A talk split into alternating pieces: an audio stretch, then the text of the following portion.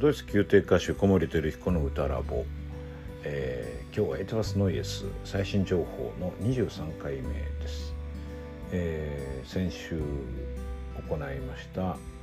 リートデュオリサイタルボリューム2あの宮崎貴子さんとの、えー、リーダーベントですね。歌曲の夕べのプロダクションの2回目。これを振り返っていろいろ思うことがありましたのでこれをお話ししました。お聞きいただけたら嬉しいです。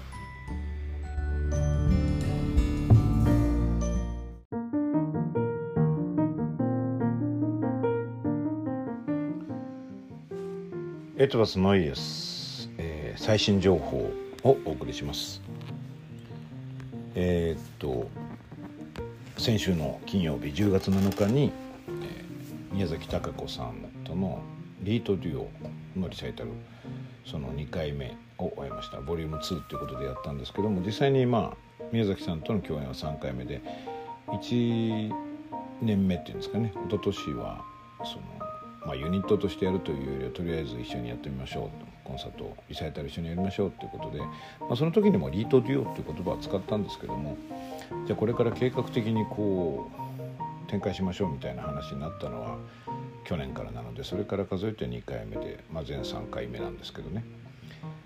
あの宮崎さんとの共演も回数を重ねてだいぶこう高級っていうんですかねもう分かってきたし、まあ、それに加えて今回は結構その僕としては何でしょうね。いろんな意味で覚悟が違ったというかかなりこう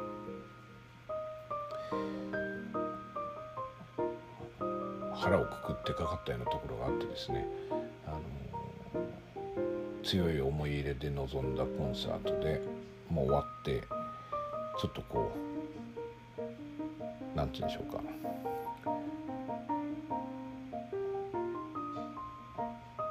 抜けちゃってるみたいなとこがあるんですが。ちょっとこのコンサートのことを振り返ってみたいと思います。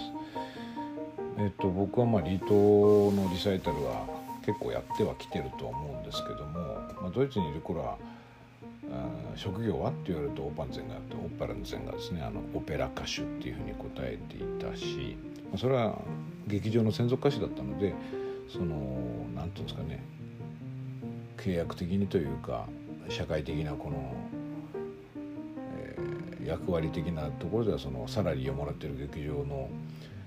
社員でもあったわけなので、ねえー、オペラ歌手と答えるのがそうだと思ってましたまたうん気持ちとしては何ていうのかなそのオペラって必ずしもそれでね生活できるとは限らないですよね。あの芸事で身を立てるとなかなか難しいから僕はまあそれをしたい。日常的に音楽をしたいって思い持ってドイツに行くことにして、まあ、ドイツというのはヨーロッパの中でもいろんな国の人がこう詰めかけるんですね。オペラ歌手になりたい人は。なぜかというと専属歌手っていうシステムがきっちり残ってるのっていうのはまあドイツが一番大きいですね。あの、えー、オーストリアとかスイスとかもあるけれども例えばイタリアなんかオペラの国ではあっても専属歌手がたくさんいてそこで回していくっていう方法じゃなくてどちらかというスタジオネっていうんですけどプロダクションごとにその歌手が集まるからあんまり専属歌手っていうのが多くないんですよね。だからそのサラリーをもらう専属歌手社員のような立場でその町の劇場に所属してっていうそういうなんでしょうか職業としてのオペラ歌手っていうところがすごく頭の中にあってドイツに渡ったところがあるので、まあ、あえてそれもなんか気持ちとしてこれはオペラっていうものを職業にするっていうことの意味っていうんですかね。それをこうもちろん喧伝するとかそういうことではなくて職業であっていいじじゃないですかみたいなところがあるんですよね。あのだから日本でもそういう専属歌手のシステムが増えればいいとかいう安易なことではないんですけどもこれはまあちょっと今日お話しようと思ってる日常性と非日常性の話とちょっと抵触するので前置きなんで長くなっちゃいましたけどまあそんなことでオペラ歌手っていうふうに自分のことを言ってたんですけどもその時もリートのコンサートは実は結構やっていてで、まあ、日本に戻ってくると、まあ、オペラもやりますけどあの大学教員としての立場もあるし今はね高校の校長もありますけれどもその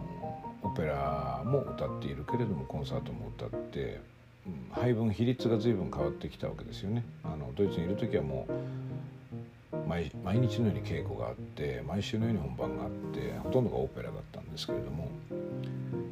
そこがだいぶ変わった。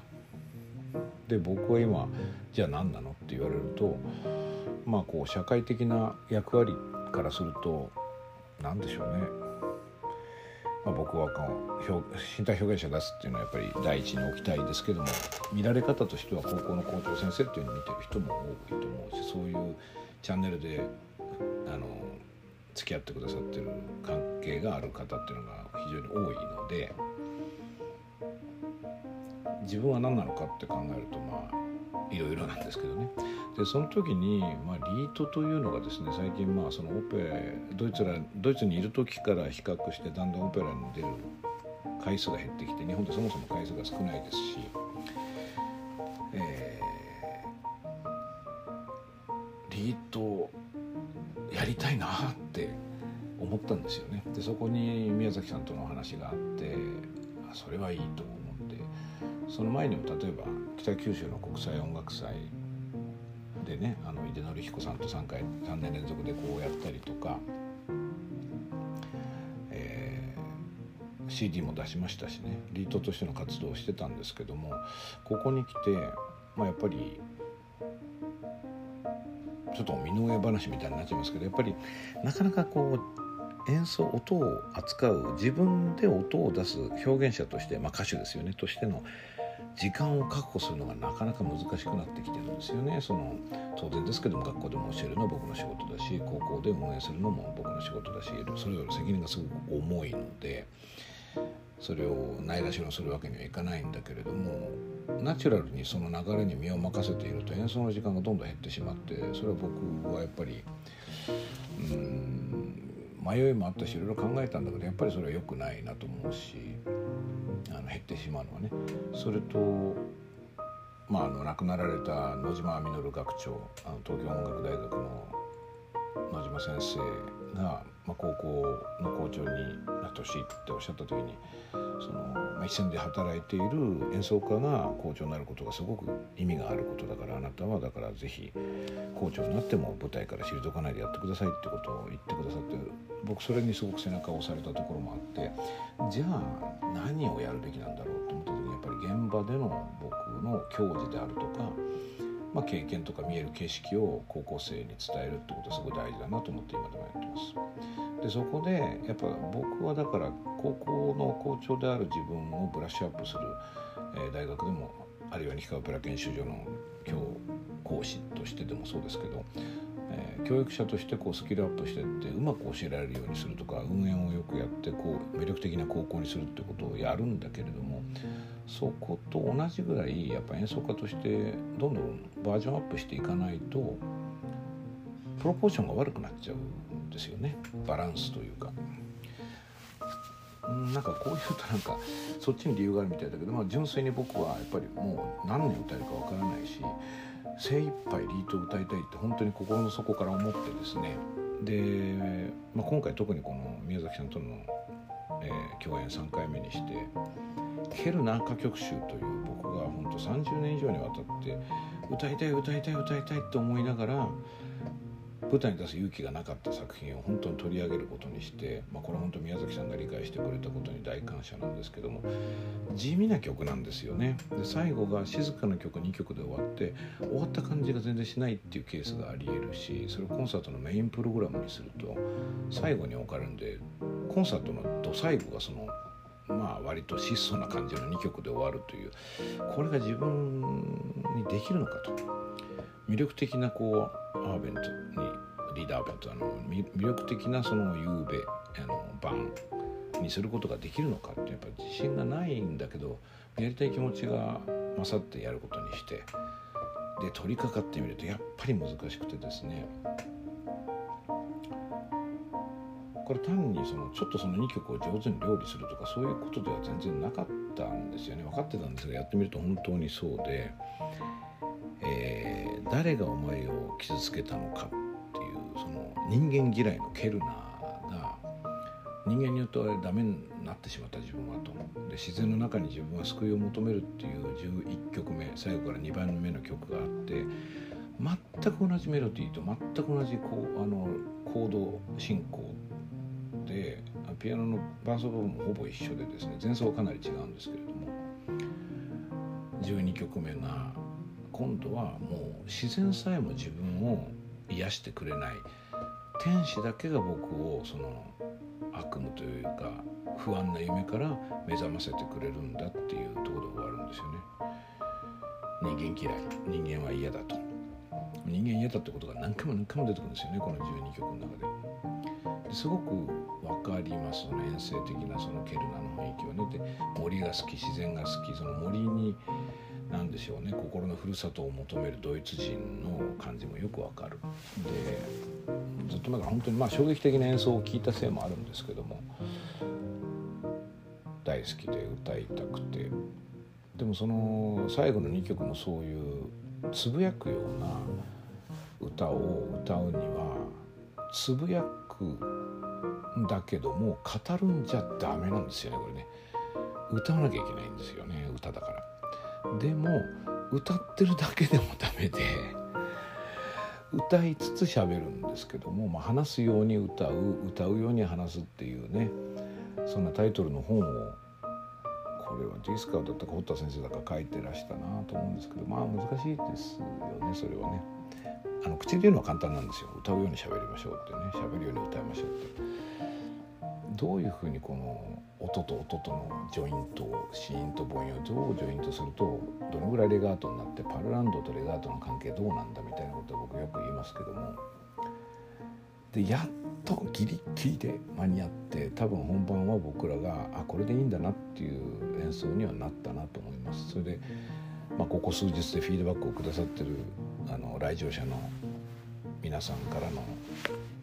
ご意見伺うとやっぱうまくいったんだなと思いますあの最後の2曲がすごく良かったって言ってくださってる方もいて、まあ、それがあの現役バリバリの作曲家でらしたとか、まあ、そういう方の久しぶりにね聞いていただいてそこを言ってくださったっていうのはやっぱりあなんかこうやっていた甲斐はあったんだなと思いました。ガチで向き合って本当に良かったなといういい意味でのこの疲労感とある種の達成感。まあもちろん失敗したところもあるので課題もさらに浮き彫りになっちゃったしまあ本番の中でいろんなことが頭めくってですねそれを次の日にこう、思い出してメモを取る作業をするんだけどもだいぶ時間かかっちゃったんですけどもこれは多分有益な次へのこの何でしょうか課題のリストができています。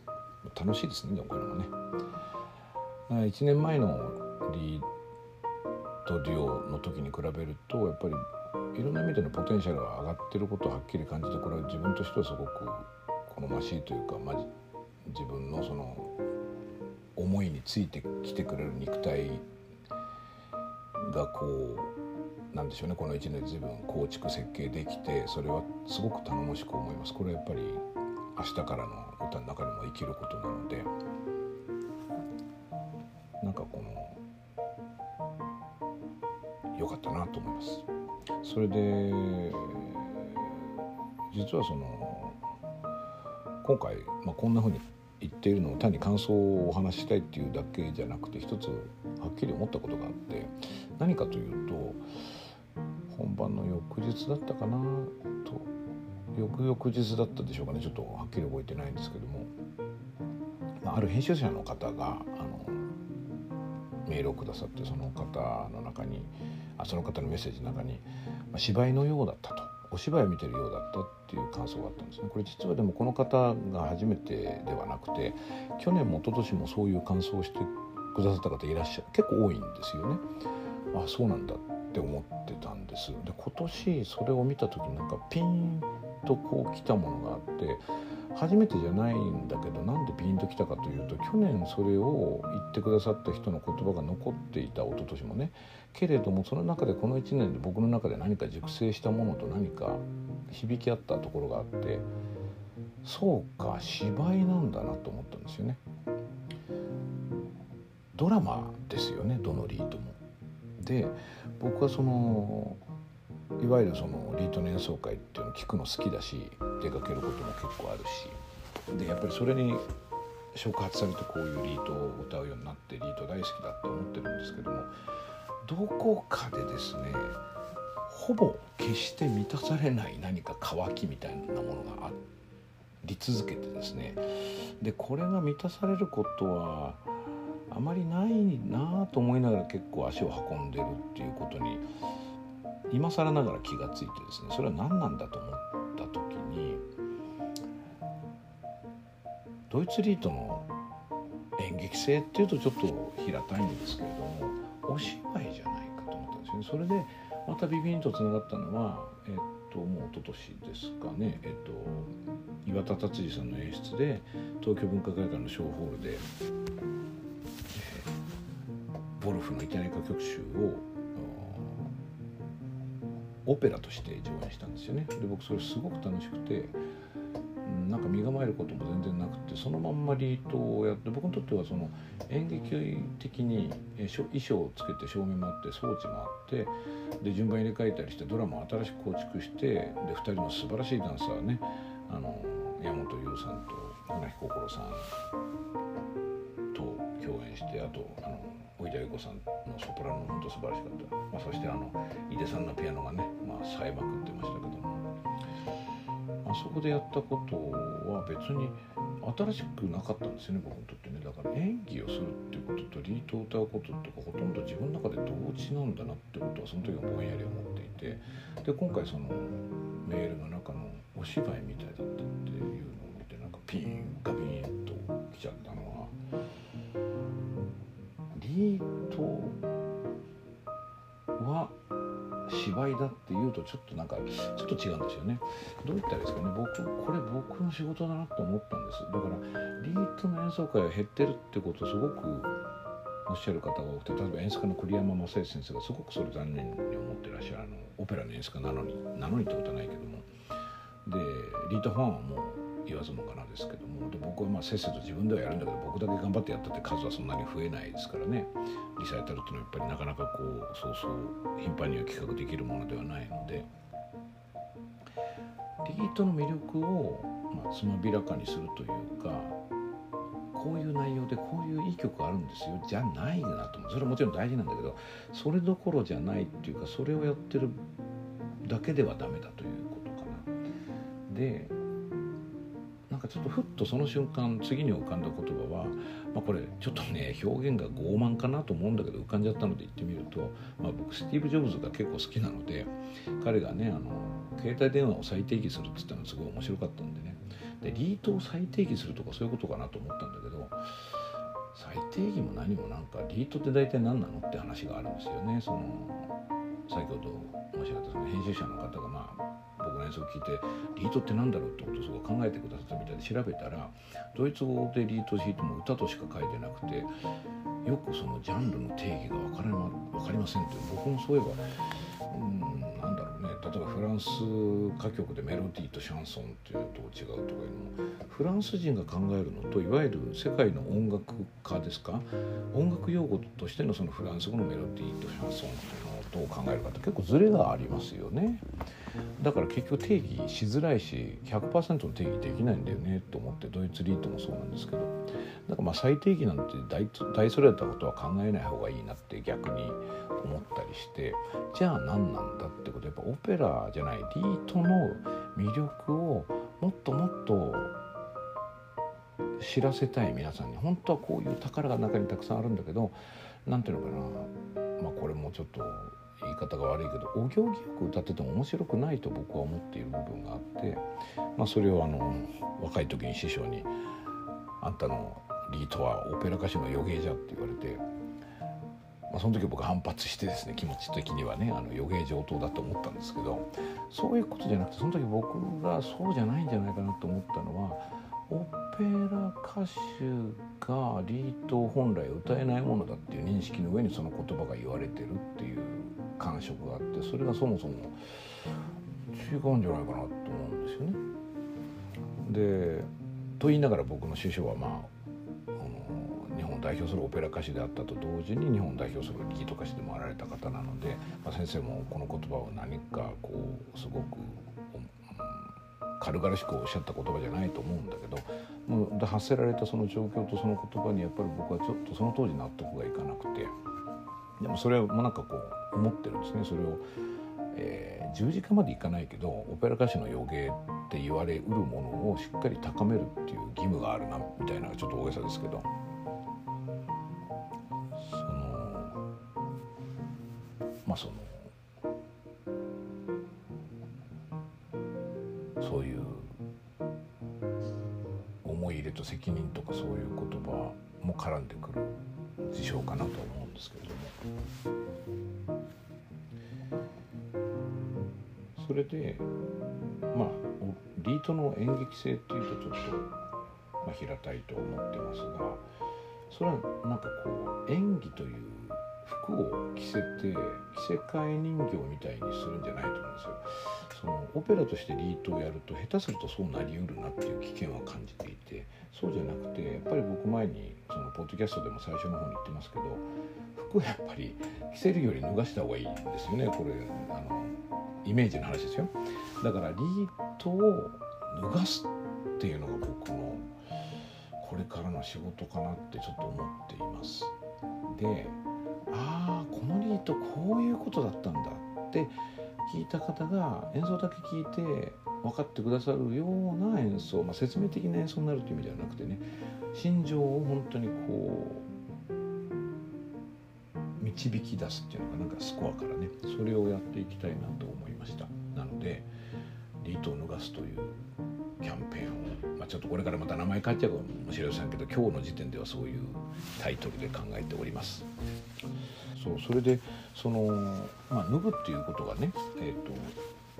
大事なんだけど脱ぐにはやっぱいい意味での油断が必要で本当にこうドイツ語で「エヒツ」って言葉がありますけど本当のっていうことですけど何て言うのかな。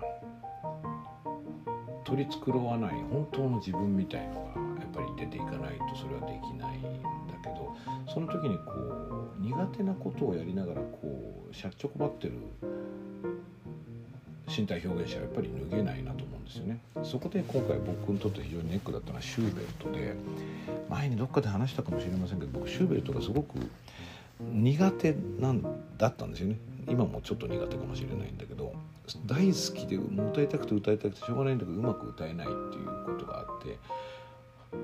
反一方でですねそれに反してこうリヒャルト・シュラスなんかはもう考えなくてもこう声がどんどん流れてくれてなんだこの違いはと思ったんですけども割とシューマンもですねそのリヒャルト・シュラスに準ずる動きがあって割と自分が自由に歌えるんですよね。で僕シューマンあのどこだっけなフェイスブックで書いたかなその高校3回このリートリオで毎回シューマンを歌っていてなんかシューマン専門家みたいな顔してるように思えてくる時もあるんだけど別にそういうことは全然なくてシューマンやるぞって意気込みがあるんじゃなくてなんかこう自分が自由になれる題材を選ぶとシューマンになるっていう要素があるんですよね。でそれは一つは白節とルバートとか、えー、ポルタメントと音程みたいな関係でやっぱシューベルトであんまり自由にやっちゃうとシューベルトシューベルトらしくなくなるっていう意見があって僕自身もそれを感じるもんだからどうもなんかメロディー運びがちょっとしゃっちょこばるんですよね硬くなってしまってうんシューベルトらしくすることと自分がやりたい表現することどっちが大事だろうと思った時に、まあ、今回後者にはっきり舵を切りました。だからあれはシューベルトじゃないよ。あんなシューベルトはシューベルトらしくないよっていう方がいらしてもすいませんしょうがないです。僕の今のシューベルトはこれですっていう感じでやってました。でも結構僕なりのバランスは見つけつつあってもうちょっとどっちかに寄せるってこともできるなっていう手応えはあったので、まあ、シューベルトからこう撤退は決してせずどんどん行こうと思うんですけれども、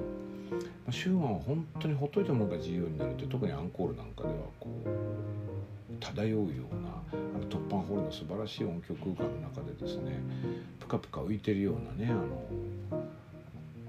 浮き輪に入ってその波のあるプールでザブンザブンなんでしょうね。自由にこう空間に漂ってるような。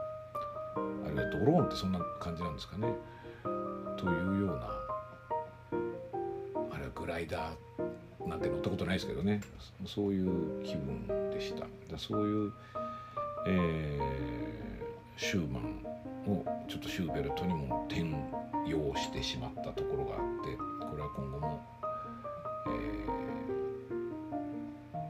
好きなんていうの研究はしていきたいと思います。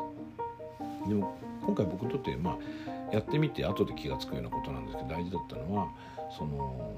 きちんとしたちゃんとした演奏としてのシューベルトよりもこう表現者としての自分が自由であることの方を選択したっていうことが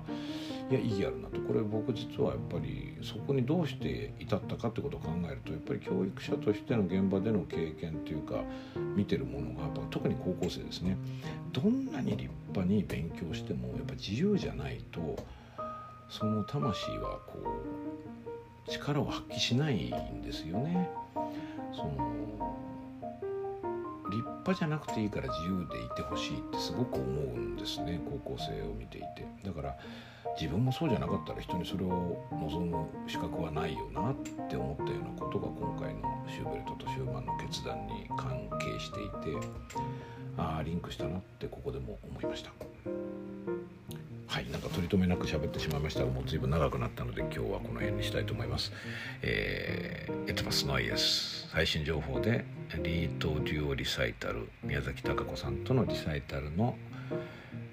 え振り返りというか自分なりのこの思いをお話ししてみました。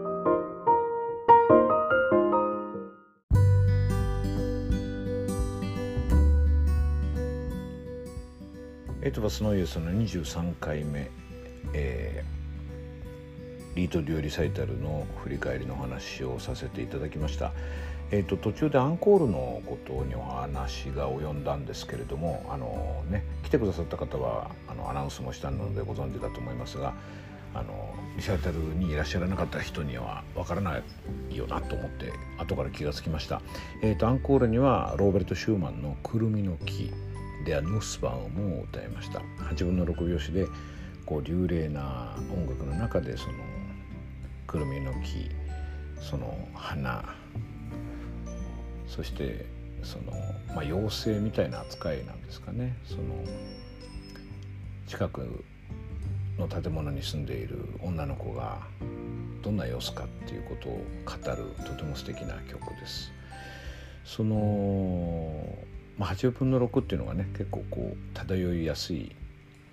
表紙だということもあるんですけども特にそれに思いが至ったのでお話をしました。ちょっとあの通常版の更新が滞っちゃったんですがまた頑張って再開したいと思います、えー、これからこういうねエトバスのイエスあるいはインタビューとか対談みたいのもやっていきたいし、まあ、このリート料理サイタルの前に朗読シリーズを始めてそれが結構反響があったもんですからこれも続けていきたいと思っています。今後ともどうぞよろしくお願いいたします。